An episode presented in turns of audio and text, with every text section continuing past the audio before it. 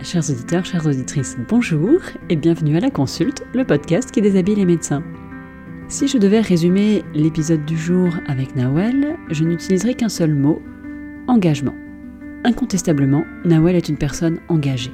Engagée pour ses pairs, via ses actions syndicales pour l'I S N I et ses missions d'enseignement et d'encadrement des étudiants en tant que chef de clinique.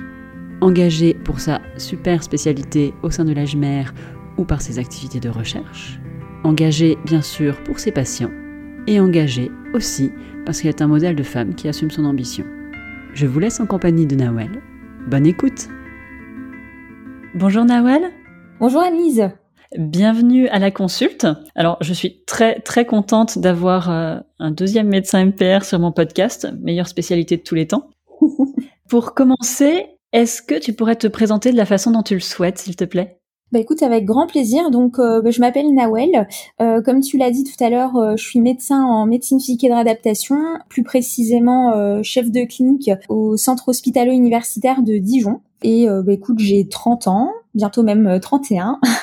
Et euh, sinon, euh, je suis euh, en termes de médecine physique et de réadaptation, je suis plutôt orientée sur euh, la M P R euh, neurologique, un petit peu sur spécialisée euh, sur tout ce qui est maladie neuromusculaire de l'enfant et de l'adulte. Et je suis un petit peu de, d'M P R neuro euh, tout venant aussi. Et euh, comme autre euh, fonction euh, que j'ai, euh, je suis présidente de euh, l'association euh, des jeunes euh, en médecine physique et de réadaptation qu'on appelle la G M E R. Et euh, j'ai une casquette aussi euh, de bénévole en tant que consultante recherche à l'intersyndicale nationale des internes. Donc voilà un petit peu toutes les petites activités que je fais dans ma vie hors euh, autre hobby, quoi. Eh ben, il y a plein de choses dont on va pouvoir discuter. Et je te propose de commencer par l'engagement associatif. Comment es-tu tombée dans la marmite ? Alors, euh, je suis tombée un petit peu tard par rapport à des personnes qui euh, qui sont engagées sur le plan euh, associatif ou syndical. Ça a commencé euh, quand j'étais externe. Euh, je faisais des missions euh, très euh, temporaires. Euh, donc euh, j'avais participé par exemple euh, au, euh, au ruban rouge, donc un petit peu l'équivalent de euh, du SIDAction.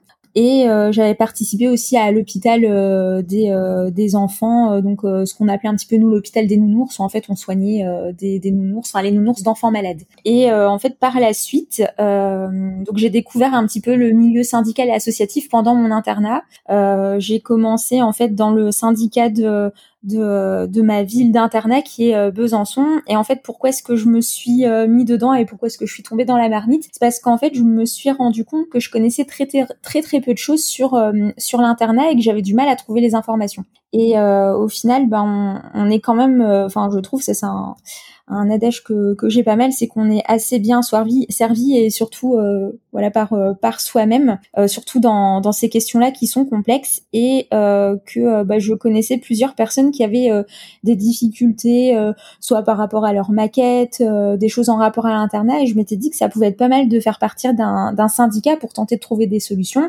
et faire vivre aussi un petit peu euh, Euh, l'association, euh, euh, tout ce qui était euh, voilà événements aussi festifs euh, euh, de cohésion. Je trouvais ça sympa. Donc euh, bah, de fil en aiguille, j'ai un petit peu euh, progressé euh, dans le syndicat de ville. J'ai commencé par un poste de vice-présidente et euh, deux ans après, euh, j'ai été présidente de, de mon de mon syndicat de ville. En parallèle, euh, j'ai euh, j'ai aussi euh, participé en fait à bah, mon association de spécialité où j'ai commencé euh, par un poste de trésorière parce que j'avais vraiment envie en fait euh, de de m'investir euh, pour ma spécialité parce que je trouve que l'engagement associatif ou syndical au sein d'interne d'une subdivision versus euh, l'engagement pour une spécialité, c'est pas le même, on pourra en reparler euh, plus tard. Euh, et en fait, bah, j'avais euh, un bon ami à moi euh, qui euh, qui s'est aussi lancé là-dedans, donc c'était un petit peu l'occasion aussi de le suivre. Euh, et de continuer un petit peu ce binôme qu'on avait déjà commencé euh, euh, sur l'association, euh, enfin le syndicat de ville à Besançon.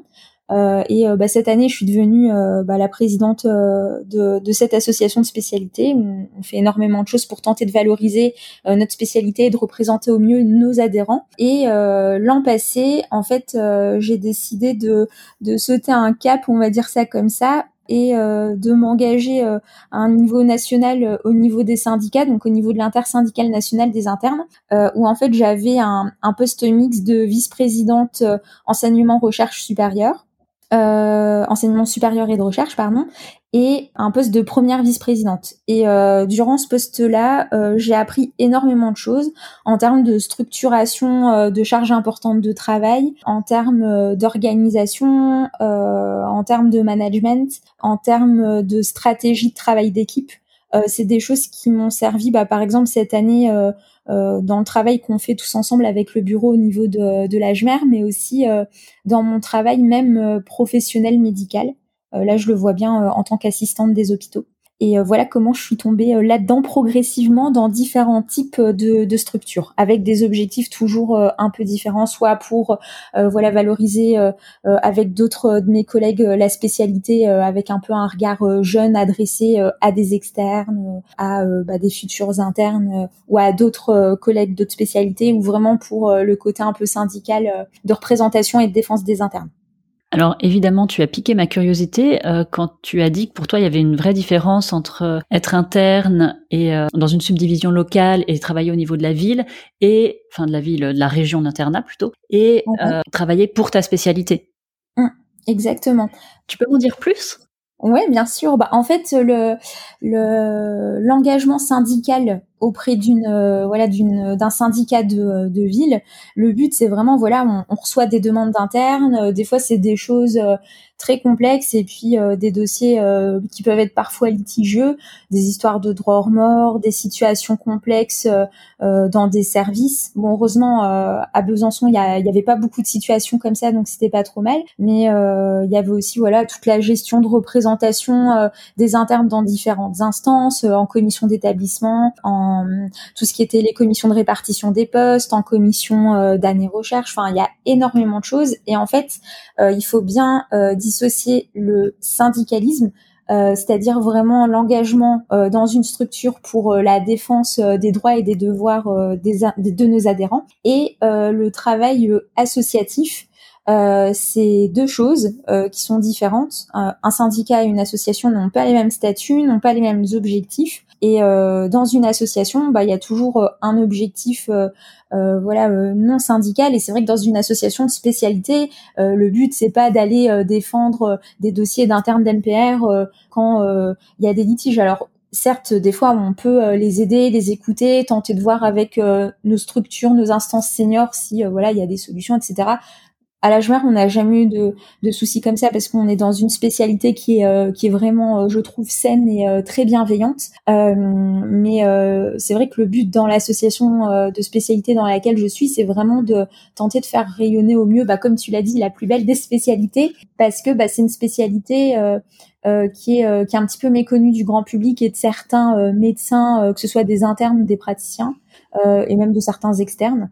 Et que le rôle d'une association de spécialité, c'est la découverte et la promotion de la spécialité et, euh, et représenter au mieux nos internes auprès des instances seniors et, euh, et de développer euh, différents projets euh, pour euh, améliorer leur quotidien au sein de la spécialité, euh, euh, faire des, des événements de promotion, organiser euh, voilà des, des journées, euh, par exemple, pour les jeunes internes au sein des congrès nationaux euh, en, en collaboration avec euh, nos, nos instances.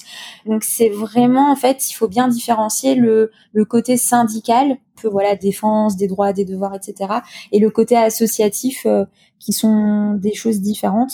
Même si dans un dans un syndicat de ville, il y a toujours une part d'associatif avec justement la création de d'événements euh, festifs, euh, de cohésion, euh, pour faire vivre la vie d'internat. Mais ça reste deux types de missions qui sont très différentes, mais complémentaires à la fois quand même.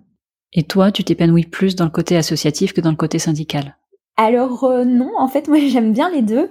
Je me suis un peu euh, trouvé une euh, une âme un petit peu, alors je dirais pas de guerrière, mais un petit peu de soldat dans dans les missions syndicales, parce que parce que c'est c'est quand même hyper valorisant de pouvoir aider des internes en fait euh, qui sont dans des situations euh, compliquées. Alors tant euh, quand j'étais euh, au syndicat de Besançon que euh, au niveau de l'intersyndicale nationale des internes, même si les actions portées sur le plan national ont forcément plus de portée, parce que euh, quand on obtient euh, gain de cause sur des revendications, ça touchera un, un plus large euh, public euh, d'internes. Euh, mais euh, c'est hyper valorisant en fait de se dire qu'on que par euh, ne serait-ce que répondre à un mail ou tenter de, de débloquer une situation, on arrive à améliorer de façon vraiment significative euh, le, le quotidien, euh, le quotidien d'un interne, quoi. Et après, bah, le côté associatif, promotion de la spécialité, euh, bah, c'est quelque chose de différent, mais que j'adore aussi parce que euh, c'est hyper positif. Euh, Euh, pour euh, bah voilà pour la spécialité, le but c'est vraiment de c'est de la communication, c'est euh, c'est de la promotion, en même temps c'est beaucoup de partage, euh, c'est tenter aussi d'améliorer euh, le quotidien des internes mais d'une autre façon. Donc euh, je pense que c'est deux activités qui sont complémentaires, c'est hyper enrichissant de de passer par les deux. Euh, moi j'ai toujours conseillé aux internes de de tenter voilà de de de faire soit de l'associatif au sein de leur ville ou euh, d'autres associations euh, de spécialités et autres. Euh, ou du syndicalisme, parce que c'est hyper enrichissant, on apprend des choses qu'on n'apprend pas en médecine, et, euh, et que euh, ça, ça construit aussi. Donc, euh, donc voilà, c'est, c'est deux choses, moi, que j'aime, j'ai pas vraiment de préférence, en fait. Il y a deux choses sur lesquelles j'aimerais revenir, mais on, on va commencer par quelque chose de très, très concret. T'es devenu interne de M P R, t'as voulu t'investir dans ta spécialité, dans l'association de ta spécialité, et concrètement, t'as fait comment? T'as envoyé un mail à l'association, comment ça s'est fait? En fait, ça s'est fait assez facilement parce que euh, tous les gens qui sont investis dans des associations ou des syndicats te diront que euh, ce type de structure est toujours à la recherche de bonne volonté, de bras pour euh, travailler, et que si tu as un projet et une envie euh, pertinente, elle sera toujours bonne à développer. Donc en fait, euh, au niveau de l'association d'M P R, euh, les assemblées générales ordinaires pour réélire des bureaux euh, ont lieu euh, sur les temps de congrès. Et les congrès nationaux... Euh, qui sont organisés donc par euh, entre autres notre société savante, euh, mais surtout elle parce que ça s'appelle des congrès SOFMER, donc SOFMER pour euh, la société savante de euh, de médecine psychique et de réadaptation française. Et en fait donc on a toujours un temps euh, durant ce congrès avec une salle qui est prévue pour nous, euh, un temps dans le planning pour notre assemblée générale justement de euh, de notre association jeunes médecins. Et en fait bah c'est simple, hein, euh, y a il y a des campagnes de promotion bah justement pour euh, pour recruter euh, de de jeunes volontaires euh, euh, qui souhaitent aider euh, dans dans cet objectif commun de, de valorisation, de promotion et de tout ce que tu veux concernant la médecine psychique et de réadaptation pour, pour les jeunes externes, internes au sujet de la M P R. Et bah, en fait, j'avais contacté par mail. Euh, bah, comme je te l'ai dit, j'y suis pas allée toute seule. J'avais un, un pote à moi euh, qui, euh, qui était vice-président, euh, moi avant que je rentre euh, euh, en tant que trésorière et qui est devenu par la suite euh, bah, le président de mon bureau euh, où, euh, sur les deux années où j'étais euh, là-bas en tant que trésorière. Et en fait, bah, j'ai contacté par mail, ça s'est très très bien fait. Et après, j'ai assisté euh, à l'Assemblée Générale, j'ai proposé ma candidature et vu qu'il y avait pas d'autres personnes euh, qui candidataient au même poste, bah, j'ai été élue à l'unanimité, quoi. Donc euh, ça se fait très facilement et en général, Dans, dans ces milieux-là, euh, alors on peut tomber sur des personnes pas très sympas, euh, mais euh, allez, quatre-vingt-dix-neuf pour cent du temps, euh, moi j'ai toujours eu des, en tout cas à l'âge mère, cent pour cent du temps travailler avec euh, avec des personnes géniales, hyper compréhensives. Euh, donc c'est c'est de belles expériences humaines et euh, et euh, voilà, l'entrée dans le milieu associatif, euh, elle est pas difficile, ça dépend de soi en fait. Et alors, je voulais revenir sur un deuxième point. Tu expliquais que l'engagement associatif et euh, le syndicalisme également, tu avais appris plein de choses en termes de d'organisation, de management, de travail en équipe que tu avais pu transférer dans ta vie médicale. Et alors c'est un sujet qui me m'intéresse moi énormément. Et, et je voulais savoir s'il y avait eu de l'apprentissage formel ou si c'est des choses que tu as appris complètement sur le tas, et comment s'est fait ce transfert de compétences entre euh, le monde euh, du syndicat, de l'association, vers ta pratique médicale? Est-ce que euh, c'est quelque chose qui s'est fait naturellement, inconsciemment, sans que tu y penses, ou au contraire, ça a été un exercice de ta part que de te dire « Ah tiens, je suis dans une situation, là c'est compliqué, je vais essayer d'aller chercher euh, des exemples de choses que j'ai pu faire euh, avec la G I M E R ou ailleurs pour répliquer » Enfin bon, du coup, ça fait douze mille questions en une, mais euh, j'aimerais bien que tu nous parles de ce, de ce transfert de, de compétences. Oui, j'ai, j'ai à peu près synthétisé. Alors, bah, du coup, euh, tant les choses que j'ai appris euh, côté voilà associatif, que ce soit à la part associative quand j'étais dans mon, dans mon syndicat association de ville, que ce soit à la G I M E R ou que ce soit dans des, des engagements plus syndicaux et franchement syndicaux comme euh, comme l'intersyndicale nationale des internes, j'ai appris vraiment des deux. Alors j'ai appris euh, dans deux domaines on va dire différents. Alors ça va paraître très bizarre ce que je vais dire, mais ça m'a servi tant sur euh, bah, le côté on va dire euh, euh, vraiment euh, médicale, alors pas dans la prise en charge des, des patients, quoique euh, par exemple dans, on va dire, euh, ce qu'on appelle la relation euh, euh, médecin-patient, la façon de parler, d'écouter, de euh, certaines actions, euh, voilà, euh, de communication, on va dire ça comme ça entre guillemets, hein, parce que c'est pas de la communication, c'est vraiment de la relation entre euh, un médecin et puis euh, et puis la, la personne qui vient nous voir en consultation. Il euh, y a des choses en fait que, euh, bah, voilà, le, le, l'écoute par exemple, euh, ça, euh, c'est des choses que je pense que j'ai développé, développé, pardon, encore plus. C'est sur ces expériences-là que euh, que par exemple euh, lors des cours on me disait voilà euh, euh, ce trépied, euh, voilà relation médecin-patient, euh, l'écoute, l'empathie, euh, euh, tout ce que tu veux. Euh, et euh, certes il y a eu aussi toute la pratique en stage, et cetera. Mais il y a des il y a des qualités, je pense, euh, relationnelles euh, qui se sont développées euh, dans dans ce champ d'activité-là. Ensuite, sur le côté médical, euh, je dirais que c'est plus par exemple euh, sur euh, comment euh, comment entre guillemets se, se promouvoir. Alors ça, c'est pas tout à fait le mot que je voulais utiliser, mais je, là j'ai pas d'autres mots qui me qui me viennent à l'esprit. Mais par exemple, ne serait-ce que euh, faire un C V ou faire une lettre de motivation. Quand on se présente à des postes comme ça euh, de trésorier, de vice-président, de président, de tout ce que tu veux, euh, t'as un C V que tu dois faire, une lettre de motivation, une profession de foi. Et en fait, en médecine, euh, euh, c'est des choses qu'on nous apprend pas.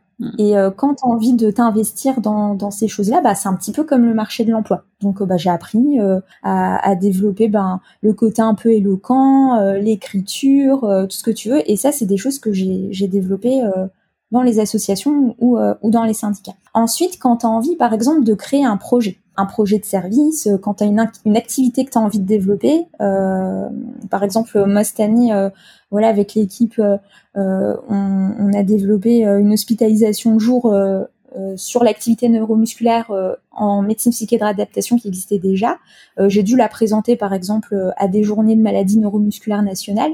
Bah voilà, comment tu construis ton projet euh, avec euh, différentes personnes euh, d'une équipe, avec euh, différentes fonctions professionnelles qui ont toutes leur euh, leur place et importance à apporter euh, dans ce projet, euh, euh, les objectifs, euh, euh, le cadre vraiment euh, euh, de ce projet-là, les personnes que tu cibles par ton projet de soins. Bah, en fait, ça, c'est des choses que tu peux un petit peu mettre en parallèle avec des projets euh, syndicaux, associatifs, en termes de demandes, en termes de besoins, euh, de rationnel, tout ce que tu veux. Alors tout ça, ça c'est, c'est pareil, c'est des choses qu'on n'apprend pas aussi, parce que notre formation, elle est très basée sur le savoir médical, l'evidence-based medicine, euh, la sémiologie, euh, la thérapeutique, tout ce que tu veux, et toutes ces choses-là, c'est des choses qu'on nous apprend pas.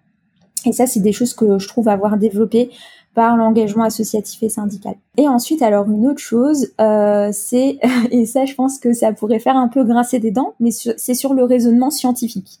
Pourquoi ? Parce qu'en fait, quand on veut défendre une opinion, ou euh, un projet, ou euh, une euh, revendication, ou une enquête, parce qu'on fait des enquêtes aussi dans, dans les milieux associatifs et syndicats, Euh, et ben en fait il y a un rationnel, et ce rationnel là ben il est basé sur euh, ben, par exemple euh, des choses que tu as pu retrouver euh, euh, en termes de couverture médiatique, euh, des études précédentes euh, dans la littérature. Euh, euh, tu fais ce fameux raisonnement à, à l'entonnoir où tu pars d'une idée générale, et plus tu avances et plus Euh, ton raisonnement va se rétrécir sur un objectif, sur une demande, il faut que tu la justifies, et cetera. Et ça, euh, bah c'est des choses aussi, euh, le, comment dire, euh, qu'on, qu'on peut retrouver en, en recherche médicale, le fait de voilà construire des rationnels, l'écriture rapide, parce que quand on fait de la recherche, il faut savoir écrire des articles rapidement.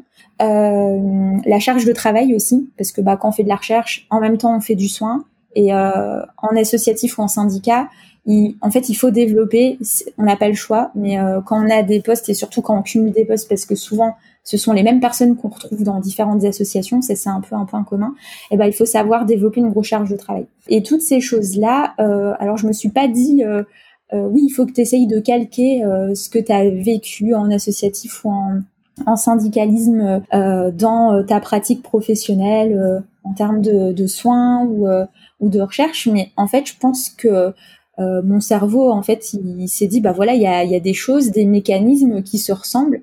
Et en fait, euh, c'est un, c'est mon, mon tuteur de, de Master deux qui, qui me disait ça. On devient bon dans, dans un élément quand on le répète. Et en fait, bah, c'est ça, hein, quand, quand on fait des choses, des, des tâches, même si l'objectif n'est pas toujours le même, bah, en fait, on, on s'améliore progressivement, on gagne en temps, et c'est comme ça qu'on arrive à faire plusieurs choses. Et je pense que, inconsciemment, bah, en fait, euh, je me suis rendu compte qu'il y avait des, voilà, des éléments qui, qui se ressemblaient, et, euh, et le fait de répéter, de se poser les questions, de se dire, voilà, est-ce que ça c'est bien, de, d'en discuter avec d'autres personnes. Ça permet de s'améliorer, mais je me suis pas forcément dit euh, ah en fait ça ça ressemble un peu à ça, euh, je vais le, le transposer euh, à telle situation. Il y a des schémas un petit peu, oui, je me suis rendu compte, mais j'ai pas fait cet exercice de me dire je vais tenter euh, d'adapter cette situation parce que j'ai vécu ça ou parce que j'ai fait ça. Je sais pas si j'ai répondu à toutes tes questions.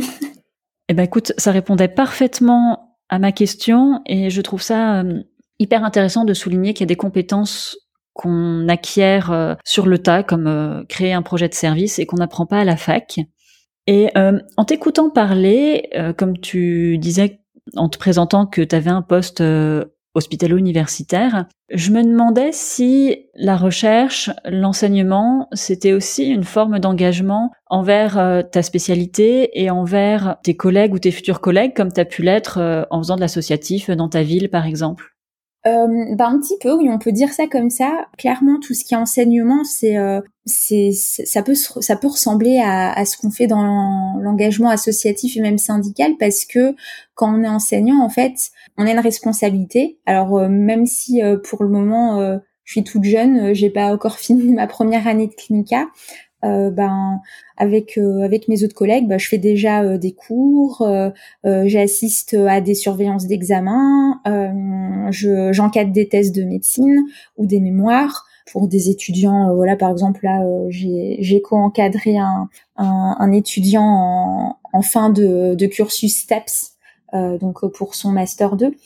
Euh, on a une responsabilité et euh, et en fait on, on est censé donner les repères euh, aux étudiants. On est censé les encadrer de façon bienveillante, leur donner le maximum de conseils pour, en fait, que leur travail, parce que ça reste leur travail, mais que leur travail soit de meilleure qualité possible, qu'ils en soient fiers à la fin et qu'ils le vivent bien. Parce que on voit souvent des, des externes, des, des internes, et cetera, quand ils font des master un, des master deux ou leur thèse de, de médecine ou leur mémoire, en fait, ils se mettent dans des états pas possibles. Et euh, je dis pas que c'est euh, forcément que de la faute euh, des encadrants, parce que ben voilà, quand on est par exemple euh, professeur d'université ou euh, P H, et cetera, ben on a plein plein plein d'activités euh, et que bah ben, des fois on manque de temps pour encadrer les gens et, euh, et les, les internes ou euh, ben, les étudiants en médecine globalement, c'est des gens qui se plaignent pas beaucoup, à qui en fait euh, on, on peut demander un peu n'importe quoi, et ils diront toujours oui et euh, ils, ils vous demanderont pas euh, ou ils vous diront pas oh là là il y a un problème de quantité de travail, ils vous diront bah c'est pour quand est-ce que je dois rendre ça. Donc en fait c'est vraiment, je trouve, aux, aux enseignants euh, de, de jauger au mieux euh, qu'est-ce qu'il faut donner à l'étudiant, pour quand, dans des délais raisonnables et faisables et, euh, et encadrer avec bienveillance. Euh, c'est la même chose dans les cours. Le but c'est de voilà c'est de d'être le plus pédagogue. Euh, c'est pas facile, hein, c'est quelque chose qui est pas inné. Euh, euh, moi, avant de faire des cours, euh, je répète beaucoup, euh, je bouquine beaucoup, je potasse beaucoup, je prépare des questions interactives pour rendre les choses stimulantes, et cetera. Je pense que je m'améliorerai au fur et à mesure des cours et des années, mais c'est, c'est quelque chose de difficile, mais c'est notre responsabilité de faire au mieux et c'est un engagement. Et la recherche, euh, c'est aussi un engagement parce que euh, il y a des choses, comme je te disais tout à l'heure, qui ressemblent à, à l'engagement syndical et associatif. Tout d'abord, quand on fait de la recherche, on fait de la recherche en équipe, on la fait pas seul. Donc, euh, toute personne d'une équipe, elle aura son importance dans, dans un projet de recherche, dans un travail d'écriture, de valorisation scientifique, euh, de tout ce que tu veux. Et euh, en fait, le but, c'est euh, de porter un projet pour aller le plus loin possible. Moi, je le vois vraiment comme ça, premièrement. Euh, deuxièmement, bah, c'est de, de mener des projets euh, euh, voilà, de recherche pour faire progresser sa discipline dans un champ particulier, où tu vas développer au fur et à mesure une appétence au sein de ton équipe et puis en collaboration avec d'autres équipes sur le plan national et voire même des fois international. Et euh, bah il y a aussi euh, c'est pour ça que j'ai j'ai fait de la je me suis engagée voilà sur sur le côté recherche. Euh, c'est parce que il y a vraiment ce côté un peu curiosité, tu vois, comme euh, comme Sherlock Holmes, tu tu te mets une espèce de petite énigme qui est ton objectif et euh, tu fais tout pour pour trouver la réponse ou des faisceaux de réponses. J'aime vraiment moi cette façon de, d'assembler des euh, différents puzzles, et cetera pour euh, pour les imbriquer et, et construire un, un bel article. Moi, je trouve ça, je trouve ça chouette, quoi. Enfin, le, la recherche, construire des projets, euh, l'écriture, euh, euh, présenter à des congrès, euh, euh, écouter des, des articles, des travaux en congrès, euh, apprendre comme ça, c'est, euh, c'est hyper stimulant. Mais c'est vrai que ça peut, euh, ça peut ressembler à, c'est, c'est un engagement en tout cas, clairement. Mm. Clairement, tu aimes être engagée, non? Oui, je suis quelqu'un de engagée, puis euh, je pense que je suis, euh, je suis un peu passionnée aussi. Euh, j'ai du mal à, à faire euh, voilà, les choses à, à moitié. Quand je les fais, c'est pleinement, parce que ben, c'est hyper important de bien faire les choses. Je dois être un peu perfectionniste et euh, workaholique, je pense aussi. Euh, mais euh, ouais, je, je suis quelqu'un d'engagé par passion euh, de, de ce que je fais, en fait. Mm. Pour revenir au monde hospitalo-universitaire, alors, je vais être un petit peu caricaturale, hein. Ok. Mais c'est pas un monde, quand même, parfois, de vieux P U P H légèrement rétrograde et sexiste? Alors, ça dépend d'où tu es. Euh, là, par exemple, euh, je vais te donner mon exemple personnel. Je pense que j'ai eu de la chance, je dis pas que c'est pour tout le monde comme ça, mais euh, dès mon internat, euh, j'ai été très bien euh, coachée, briefée. Euh, moi, j'avais un maître de conf euh, euh, qui était vraiment euh, topissime, qui m'a poussée, voilà, parce qu'il a vu que, que j'aimais ça, à faire un M un, un M deux, et, euh, et c'était pas un... Un, un homme sexiste ou un, un vieux macho euh, loin de là, euh, qui euh, voilà, qui était très encadrant euh, bah, pour ses internes, euh, qui faisait attention, il savait ce que c'était que les risques psychosociaux euh, et toutes ces choses là.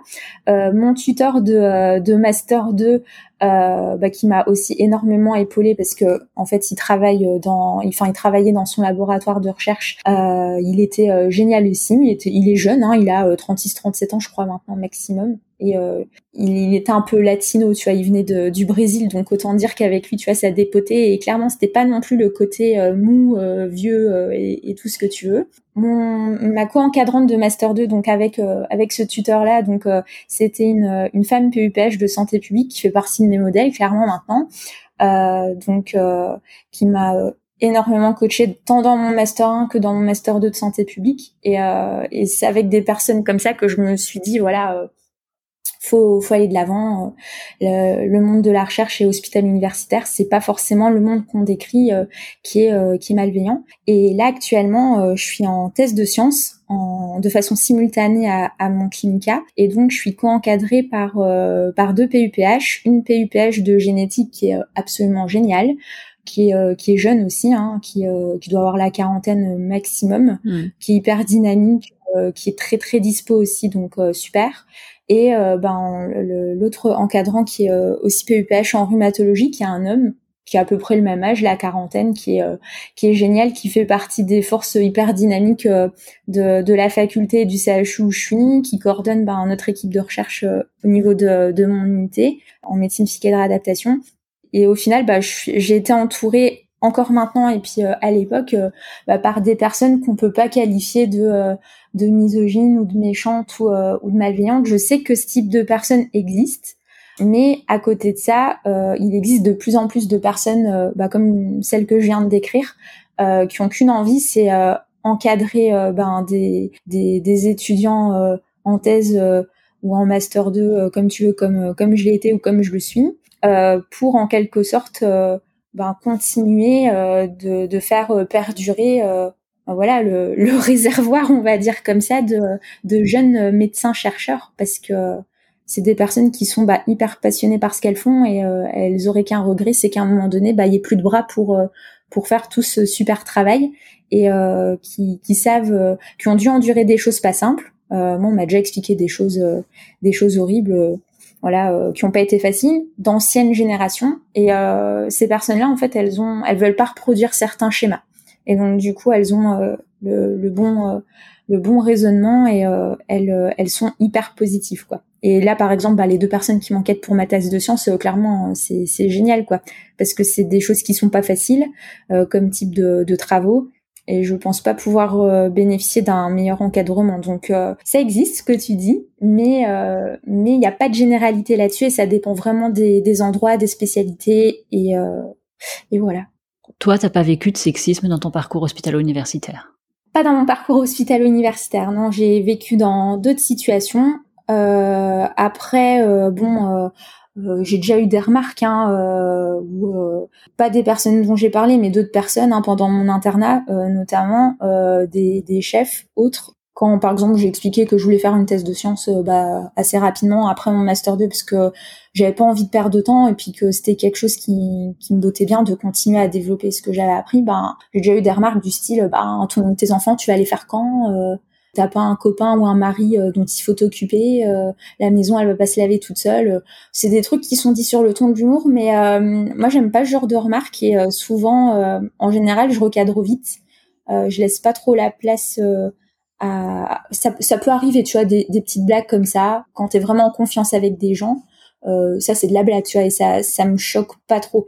Mais par contre, quand c'est dit sur un ton euh, limite, j'avoue que j'arrête vite en disant euh, « bon... Euh, je pense pas être différent d'un homme, donc en fait si j'ai envie de faire ça, ben c'est parce que je le veux et, euh, et le reste, euh, ben, je je le ferai passer au moment où j'ai envie, quoi. Mais euh, c'est déjà arrivé, c'est déjà arrivé, oui, bien sûr. Et toi, ta stratégie dans ces situations-là, euh, c'est de recadrer rapidement, tu laisses pas passer. Je laisse pas passer. Après, euh, j'ai quand même un peu d'humour, donc quand c'est pas euh, trop insultant ou quand c'est pas euh, lourdingue, c'est-à-dire que si si c'est juste une petite remarque comme ça, bon. Euh, je laisse passer, puis ça dépend aussi de la personne qui me l'a dit, hein. Je vais quand même pas mentir. Euh... Mais euh, globalement, voilà, euh, quand euh, j'ai déjà eu des internes hein, euh, qui m'ont dit des, des choses comme ça, euh, c'est souvent des hommes, euh, ça a pu être des femmes aussi, parce qu'il faut pas croire que les propos sexistes ne viennent que des hommes. Euh, les femmes aussi, entre elles, elles peuvent être méchantes. Et, euh, et quand je vois que c'est trop méchant, ça se voit assez vite, hein, le regard, la tonalité, euh, les gestes. Euh, l'expression, euh, toutes les expressions. Euh, là, ouais, je, je laisse pas trop la place au, au développement. Mais je casse pas non plus, parce que le but... Euh, en fait, j'ai peur aussi des fois de mal interpréter, donc j'ai pas forcément envie de blesser. C'est délicat des fois, mais euh, je, je recadre, ouais. Parce que, euh, en fait, euh, c'est pas parce que je suis une femme euh, d'un certain âge que, euh, ben là, voilà, à trente ans, euh, je suis censée avoir deux enfants, et puis, euh, et puis un prêt euh, d'une maison euh, de deux cents mètres carrés... Euh, ou euh, je sais pas quoi. En fait, on fait on fait ce qu'on veut de notre vie. Donc, euh, je je laisse pas trop la place au, au gros dérapage en tout cas. Est-ce que tu dis de toi-même que tu es féministe ? euh, Alors, euh, nouveau féminisme peut-être, pourquoi pas. Euh, après, euh, c'est quelque chose que je j'aime pas trop moi comme comme comme adjectif qualifiant. Parce que euh, les féministes, moi comme je les vois, c'est des femmes qui bêtes et on défendraient tout et n'importe quoi parce que euh, la personne à les défendre c'est une femme. Je suis pour euh, moi l'égalité, la parité euh, entre euh, entre hommes et femmes ou femmes et hommes comme tu veux. Euh, mais après euh, après voilà je, je je suis girl power, on peut le dire comme ça, mais peut-être pas féministe. je, je suis pour les femmes fortes et euh, les femmes qui s'assument et, et qui vont au bout de leur projet.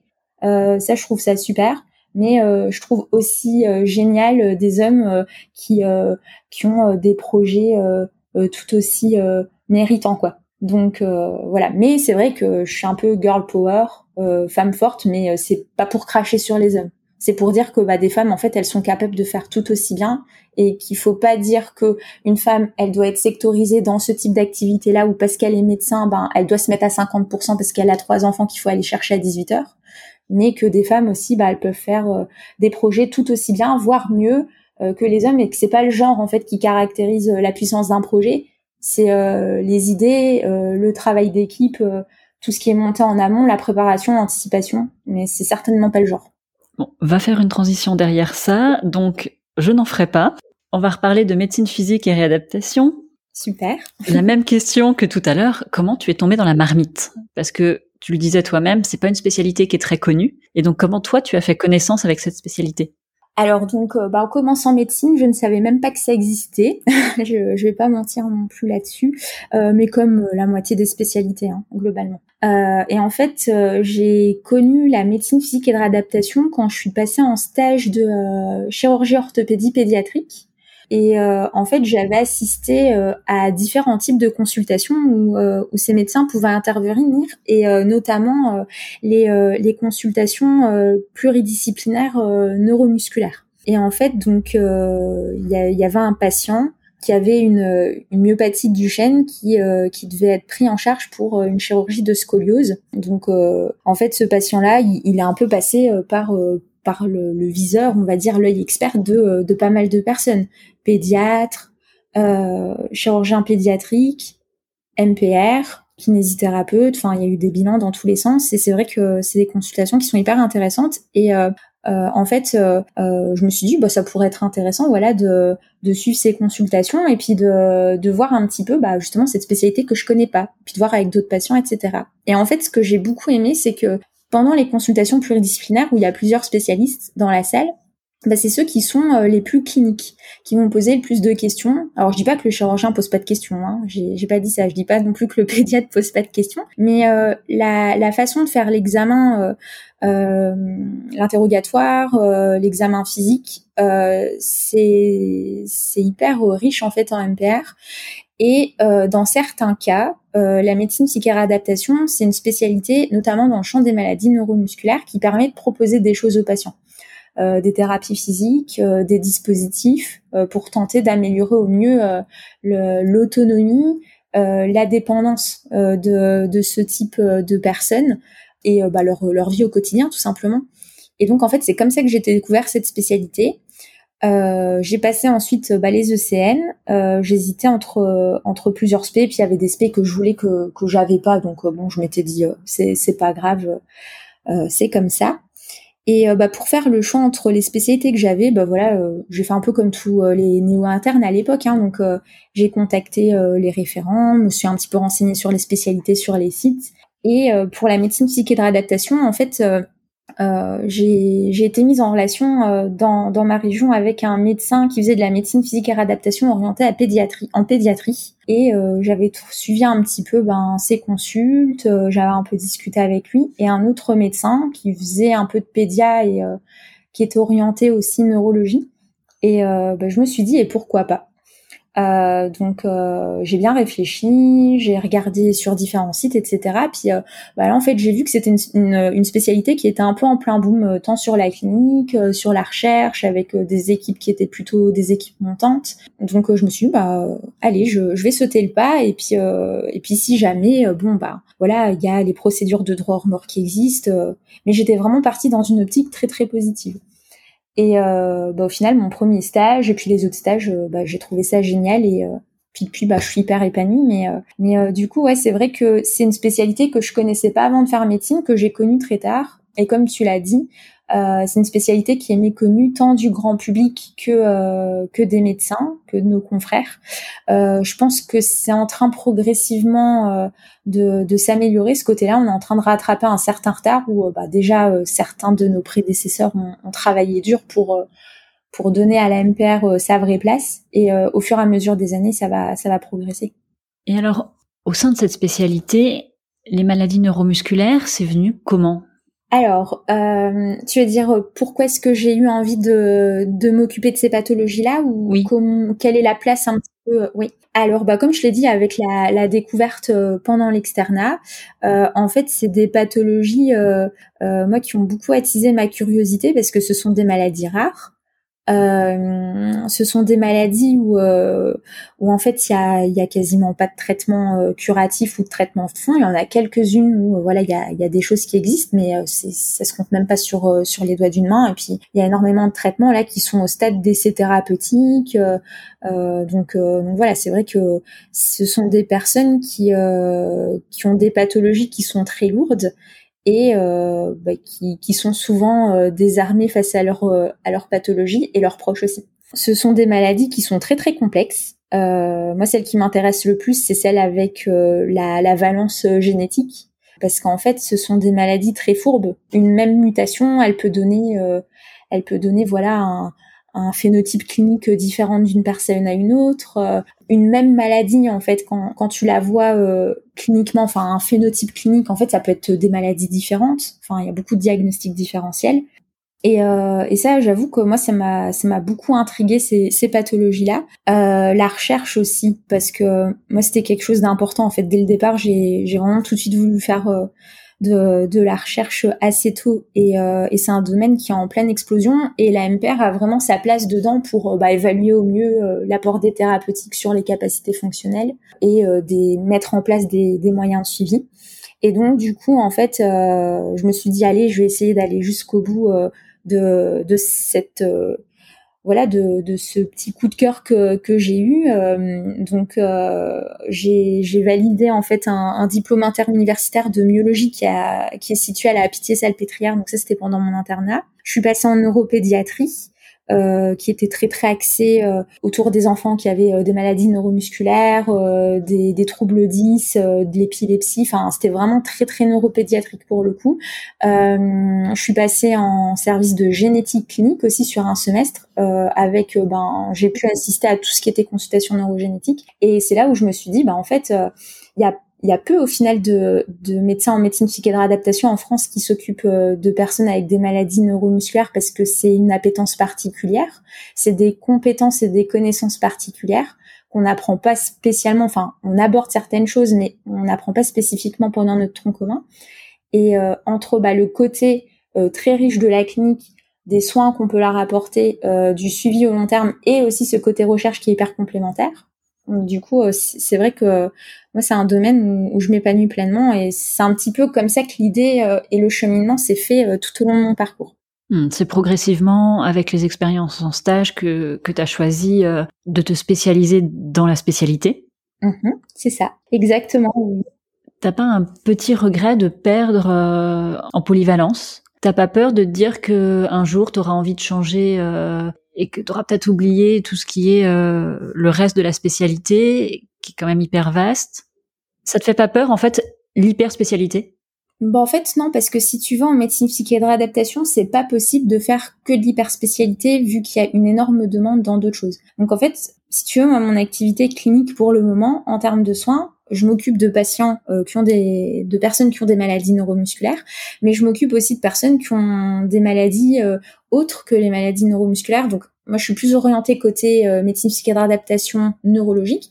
Donc, euh, je m'occupe de patients qui ont euh, des A V C, euh, des, des traumatismes crâniens euh, graves, euh, des patients blessés médulaires, avec euh, des, par exemple, une sclérose en plaques, maladie de Parkinson, et cetera. Donc, en fait, euh, je perds pas du tout la polyvalence Euh, de la spécialité. Après, c'est vrai que je fais pas trop tout ce qui est euh, cardio-respi, enfin même pas du tout. Euh, médecine du sport, ça, euh, c'est pas du tout euh, mon truc. Euh, je, je n'y connais rien du tout. C'est, c'est même maintenant une F S T. Avant, c'était un desk.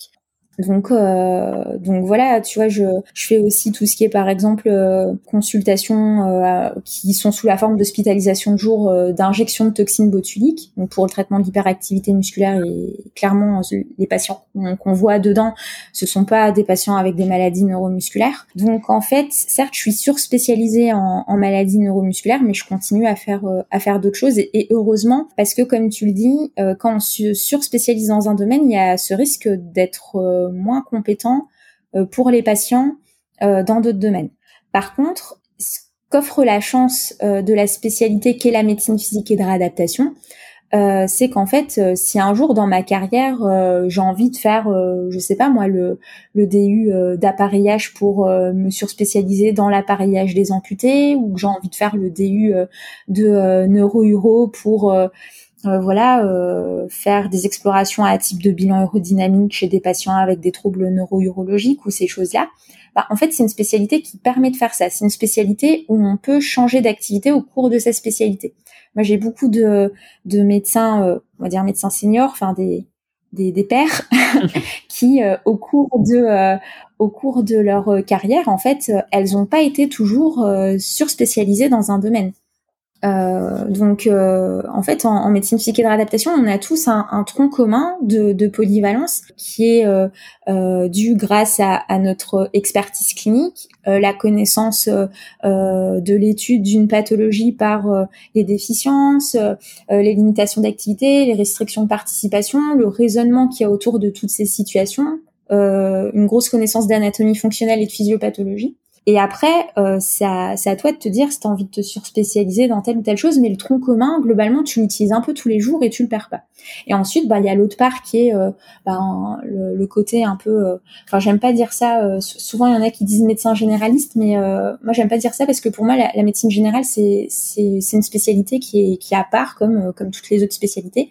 Mais ce côté, voilà, où, où tu es censé euh, euh, bah, savoir traiter une infection urinaire, parce que moi, ça m'arrive, des patients avec des maladies neuromusculaires... Euh, qui n'arrivent pas à joindre leur médecin traitant, et puis bah la seule personne qu'ils arrivent à joindre c'est moi, et euh, bah du coup je dois tout gérer, euh, une rupture de coiffe de rotateur, euh, il y a pas longtemps j'ai une rupture de kyste popité euh, qui a fini faillir en, en failli finir en catastrophe, donc euh, pareil parce que c'était un peu compliqué l'été de, de joindre le médecin traitant, il y a les remplaçants, euh, ce sont des médecins qui ont plein plein de patients, donc voilà, ça, ça peut arriver, euh, et du coup on doit garder une polyvalence en termes de, de soins médicaux, parce qu'on a appris euh, bah, pendant notre externat, pendant l'internat, quand on passe dans plusieurs services, la polyvalence de la spécialité, et après, bah, on se greffe des surspécialités. Mais ce qu'il faut que tu saches, euh, puis bah, les personnes qui nous écoutent, c'est que en M P R, on peut changer au cours de son cursus de, de spécialité, il faut juste que ce soit bien euh, décidé avec les équipes avec qui on travaille, et que ce soit dans le cadre d'un, d'un projet euh, bien anticipé et réfléchi en termes de soins, quoi.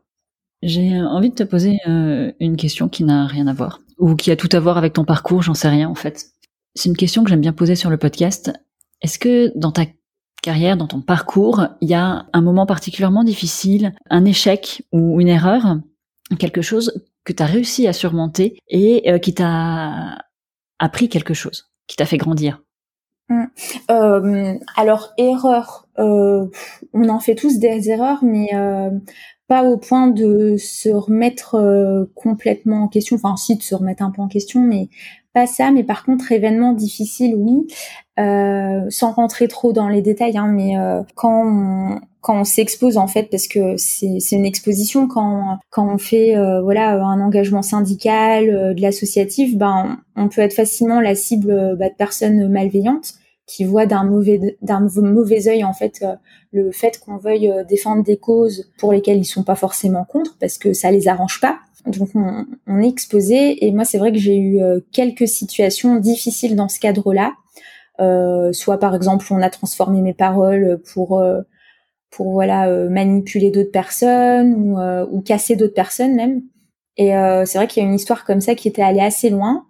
Euh, où j'avais été euh, voilà euh, convoquée par euh, plusieurs autres personnes, et c'est vrai que c'est des situations très difficiles, et particulièrement celle-ci où moi ça m'a fait beaucoup beaucoup de peine parce que j'ai beaucoup de défauts, euh, mais euh, mais je suis pas euh, voilà tu vois une menteuse ou euh, ou euh, quelqu'un qui fait des cachotteries ou euh, quelqu'un qui manipule ou euh, qui fait des stratagèmes. Euh, je suis plutôt euh, une personne très entière et peut-être un petit peu frontale même des fois, même si c'est euh, un frontal avec un gant de velours, on va dire ça comme ça, et, euh, et de, de t'utiliser euh, à des fins euh, malveillantes, et ben c'est une grosse trahison, puis surtout tu te sens un peu violée quelque part. C'est un mot un peu fort, mais c'est vraiment ça. Et depuis ces événements-là, c'est vrai que j'ai appris à, à beaucoup euh, à me protéger. Euh, par exemple, quand il y a des échanges euh, de, de sujets un petit peu euh, voilà euh, délicats ou des choses comme ça, je, je demande aux personnes de tout mettre par écrit. Je fais des échanges par mail, je fais plus de téléphone. Pareil, euh, les entretiens euh, sur un lieu où il y a personne, je fais plus. Je suis devenue peut-être un petit peu euh, un peu méfiante sur le lieu, euh, voilà, euh, sur les échanges professionnels. Pas franchement sur le plan personnel parce que euh, les personnes à qui je me confie, et cetera, euh, il y en a pas beaucoup. Mais c'est vrai que euh, ouais, les événements comme ça où, euh, où bah parce que tu t'exposes, parce que t'as envie d'aider les gens, parce que tu mènes des projets, et cetera. Euh, ça c'est vrai qu'il faut toujours faire attention parce que il y aura forcément des gens contre soi et des gens qui sont pas qui sont pas sains, euh, qui ont pas de pas de scrupules. Et bah malheureusement euh, ça arrive. Euh, Ça arrive les, les mauvaises expériences. Euh, j'en ai retiré ben, de la force en me disant qu'au final j'ai été capable de, d'affronter ça. J'ai pas démissionné de mes fonctions, j'ai continué, j'ai même fait pire. euh, et puis voilà. Donc, euh, mais euh, maintenant je, je je me méfie beaucoup plus euh, de l'environnement euh, hospitalier. Euh, à la base j'étais quelqu'un un petit peu de bisounours. Euh, là je le suis clairement pas, ou beaucoup moins. Et, euh, et je fais attention à qui je parle, ce que je confie, euh, comment est-ce que je j'organise les choses. Je, je suis devenue un peu euh, obsessionnelle du contrôle. Euh, j'aime bien un petit peu euh, voilà, tout contrôler. Euh, ça, ça a amené quand même quelques défauts où j'ai du mal à faire confiance des fois. Là, ça va un petit peu mieux, euh, surtout parce que là, actuellement, je suis dans un, un milieu professionnel qui est juste génial. Euh, et je pense que ça va aller progressivement de mieux en mieux. Mais c'est vrai que des fois, tu peux vite devenir parano, par contre, mmh. quand tu as des expériences comme ça négatives. Donc, euh, c'est, c'est, ça peut arriver, je pense, à tout le monde, et, mais il faut en, faut en garder les choses positives. Je vais te poser la dernière question du podcast. Mmh. Quelle est ta tenue de travail ? Ah, alors, ma tenue de travail... Alors, ben, écoute, euh, comme euh, comme la plupart des médecins, euh, j'ai une blouse. Euh, si je la décris un petit peu, c'est une blouse qui est pas longue, qui a pas des, des manches longues, parce que souvent dans les hôpitaux c'est comme ça. Moi, c'est une blouse courte euh, qui arrive, tu vois, mi-cuisse, euh, ouais. avec euh, avec des manches courtes. Euh, j'ai plein de choses dans ma blouse. Un goniomètre, un diapason, euh, une échelle de Bristol. Euh, j'ai plein plein plein de choses. Un petit tube de vaseline, euh, euh, voilà, parce que ben quand on est M P R, on On fait plein plein d'examens dans, dans tous les sens, des abaisse-langues que je casse en deux pour pour transformer en pic quand je veux tester la la sensibilité douloureuse, des choses comme ça. Et puis écoute, après à part ma blouse, bah je suis habillée euh, normalement. Euh, j'avoue que j'ai tendance à mettre des chaussures sympas et j'aime bien les paillettes. Alors euh, il y a beaucoup de gens qui se moquent de moi. Euh, mais en fait, euh, j'aime bien les baskets à paillettes. Pourquoi ? Parce que c'est un petit peu à l'hôpital. Quand t'es à l'hôpital, tu peux pas mettre trop de bijoux. La montre, c'est pas, c'est pas génial. Enfin, c'est, c'est, c'est compliqué. Tu vois, tous ces trucs-là, quoi. Et vu que je vois, bah, quand même pas mal de, de, bah, soit de d'enfants ou même de personnes, tu vois, euh, en situation de, de handicap, bah, souvent, en fait, elles regardent mes chaussures et puis. Euh, Bah, elles, soit elles rigolent ou, euh, ou soit elles ont euh, une expression heureuse sur le visage où euh, les, les femmes, elles me disent « Ah là là, euh, moi j'ai des, des chaussures orthopédiques, euh, faudrait que je demande à mon appareilleur la prochaine fois qu'ils mettent un détail comme vous, ça serait sympa. » Bah, ça rajoute un petit truc, tu vois. Alors bon, je vais pas mentir, moi j'aime bien ça. Et en plus, souvent, ça, ça rajoute quelque chose à la consultation. C'est bête à dire, mais, euh, mais c'est vrai. Et donc, voilà, globalement, je suis habillée normalement, mais je suis suréquipée comme la plupart des M P R. Et c'est vrai que j'ai cette petite euh, marque-là euh, de, de la chaussure avec le petit détail pailleté ou euh, doré. Ou, euh, voilà. Les chaussures à paillettes qui facilitent la relation. Clairement, surtout avec les enfants. Tu m'étonnes. Et quand tu vas à la fac euh, pour faire cours, tu gardes la blouse ? Non, je l'enlève. Non, non, parce que bah c'est pas propre. Euh, les blouses, nous, en plus, euh, on a euh, des cadres, et cetera, qui sont hyper euh, méga pointilleux là-dessus. Euh, je la change très souvent et euh, je la je la sors pas de la structure hospitalière. Donc, euh, quand je vais donner des cours ou quand je sors de mon service, systématiquement, j'enlève ma blouse et euh, bah je suis en tenue civile euh, standard. Super, Nawale, je te remercie d'avoir raconté ton parcours à mon micro. Je suis ravie d'avoir pu parler de féminisme sur ce podcast. Et euh, merci beaucoup. Et ben merci à toi en tout cas. Et puis, euh, et euh, bah c'est, c'est très bien que tu puisses faire des choses comme ça, euh, des voilà, des médecins et puis euh, voilà, euh, peut-être d'autres personnels de santé ou d'autres mêmes horizons euh, autour de la santé et autres qui puissent s'exprimer, puis un peu parler de leur quotidien. Euh, c'est en partageant que qu'on améliore les choses et qu'on ouvre les points de vue. Donc, euh, merci à toi pour ton travail en tout cas. L'épisode est maintenant terminé et j'espère qu'il vous a plu et inspiré. Je vous invite à me rejoindre sur le compte Instagram de La Consulte arobase podcast la consulte ou sur le compte Twitter arobase pod la consulte. J'attends avec impatience vos retours sur l'épisode que vous venez d'écouter et j'attends également avec impatience vos propositions d'invités ou vos témoignages de médecins. Pour soutenir le podcast, je vous serai très reconnaissante d'en parler autour de vous et de mettre une note cinq étoiles avec un commentaire sur vos applis de podcast. Merci de m'avoir écouté jusqu'ici et à bientôt.